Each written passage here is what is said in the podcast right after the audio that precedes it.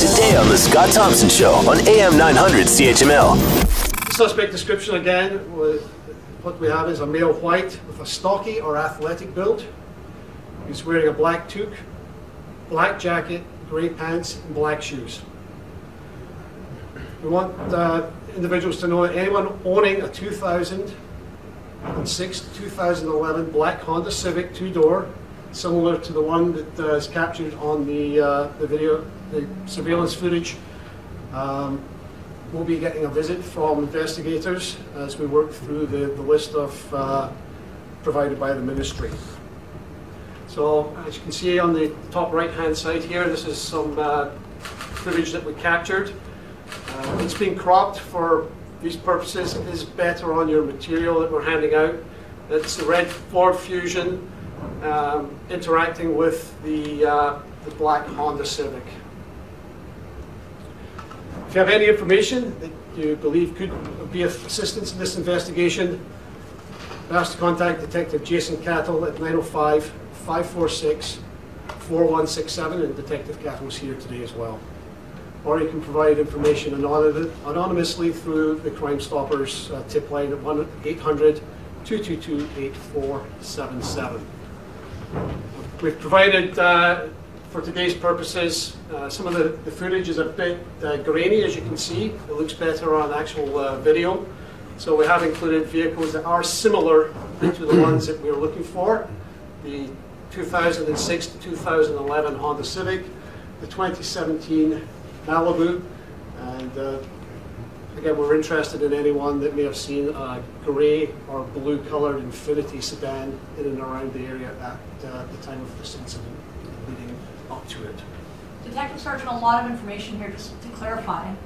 After the gunman left Musitano's home, what are you alleging he did, like as far as this black Honda Civic? Because I'm, it's a lot to take in. Okay, that's a good question. Uh, we know that the, the uh, killer left in the Fusion. We know he abandoned the vehicle in the Brayhead area of Waterdown. We're not sure at this point uh, which vehicle he may have taken off in after that point. But we do know that he was operating uh, the black Honda Civic uh, at uh, some point before the, uh, the murder took place. Can you, say, can you say when and where that photo was taken? All I can say at the moment, for investigative purposes, it was taken prior to the murder taking place. But on the same day as the murder in Waterdown? The, in the time period leading up to the, uh, the murder. So you have video of the killer exiting the burgundy Ford Fusion and getting into this black Honda Civic? We have information and we have the photographs of that, yes. You said detectives are going to be, or police are going to be visiting the owners of every black Honda Civic between two thousand six and two thousand eleven. That's got to be a lot of vehicles. There is. We do have a partial plate that's going to assist in that, and our strategy will be to contact. Uh, we're going to have a, a narrow net to start with in the Hamilton uh, G T H area, and then we're going to expand Uh, outwards after that. Just to clarify on the Civic, uh, there was, you have him driving the Civic, is that in the days leading up to, or is that on the actual day? We have him driving the Civic. Uh, that picture there, that surveillance footage, is from a period prior to the day. But so, so he fled the scene in the Fusion? He fled, after, yeah, he fled the scene in the Fusion, okay. Yes. As previously reported. So you're now saying that more than one person had been stalking Mister Musitano before his murder. Do you have any motive yet that you can speak to? We have. We're still working on motive. Has the family agreed to speak with you?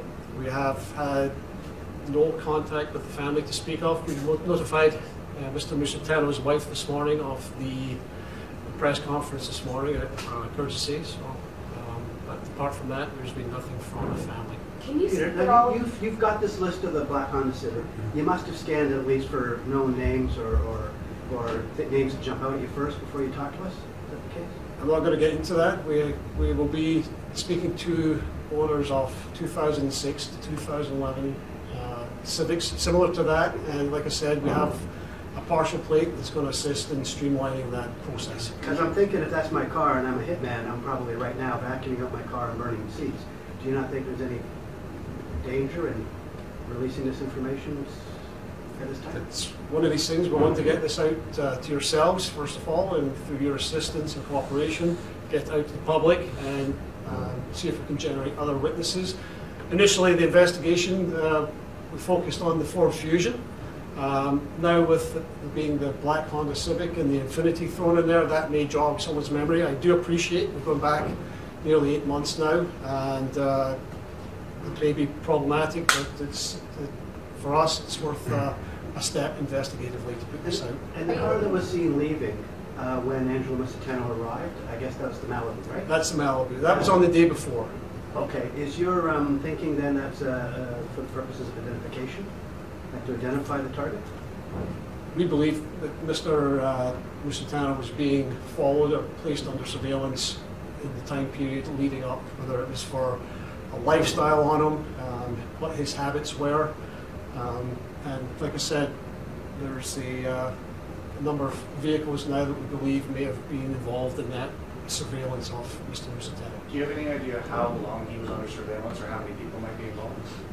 Um, we know that from the, the twenty-seventh of April uh, to the day of his death, for sure. Uh, like I said, we've had thousands of hours of uh, video because of the that time period. We've had multiple locations, multiple cameras. It's been very time consuming. There's been a lot of legwork done on this, and uh, that's the time period that we're, we've been concentrating on. Are you looking for stolen vehicles also, because the Ford Fusion was stolen? Ford Fusion was stolen, and that will factor into our, uh, we have been doing some, some work on that um, to try, again, narrow down the scope of who we have to interview and uh, prioritize how we go about doing this. For the public who may be uh, able to talk to this, there's an obvious perception that this is in some way associated with organized crime. Is there anything you can offer anyone who may be afraid to come forward? Um, what I can say is uh, the information that anyone provides, if they're a witness, um, we would like to hear from them. We do need witnesses in this case. We've had a lot of intelligence information, which is good for our purposes, but not necessarily good for prosecutorial um, evidence down the line. So we do need to speak to people. Um, we'll address that issue if and when it comes up. But some people may be afraid. They may, they may know something, and they're, they're afraid of this. Um, right, that's quite possible. Detective Sergeant, uh, Mister Musitano was shot in May, then a few months later I understand his brother was also shot. Uh, and you say you've had no contact with the family, so are you saying they're not cooperating with you? That's, that they, we keep getting deferred to uh, their family friend and lawyer, Mister Dean Paquette, and we haven't had uh, much uh, in the way of communication from him either. Given that his brother was also targeted, shot in a, what appears to be a targeted shooting, doesn't it seem odd to you that they're not cooperating here? That seems odd to me, but traditionally uh, people involved in the mafia um, don't normally talk to the police. Um, with our victim here, who apparently had changed his life around, uh, if he was out that lifestyle, then I would have expected some more cooperation from the family, yes. So to say this has been a, you said it was a, a lot of resources have been tied up on this investigation. Is that fair to say? I mean, how, how labor intensive, how many people are working on this? That it depends on, this has been a very busy year in Hamilton for homicides in general. This is uh, one of thirteen. So uh, we have had people on and off the case. Um, so at any one time, it's, it's difficult to put a number on that. Uh, like I said, there have been thousands of hours of video that we have gone through. And as you can imagine, that's very time-consuming. To say this is a priority, is that fair to say? Given uh, you said there's a mafia component here? Well, each case is a priority. Um, every victim is important to us. Has there been anything linking this to the shooting at Pat's home? Uh, nothing directly, no. Um, is there an inference there? I would, I would say uh, good chance. But uh, to stand up here today and say, yeah, they're both linked, I, I can't. I I have no evidence to support that. Want to hear more? Download the podcast on iTunes or Google Play and listen to The Scott Thompson Show weekdays from noon to three on A M nine hundred C H M L.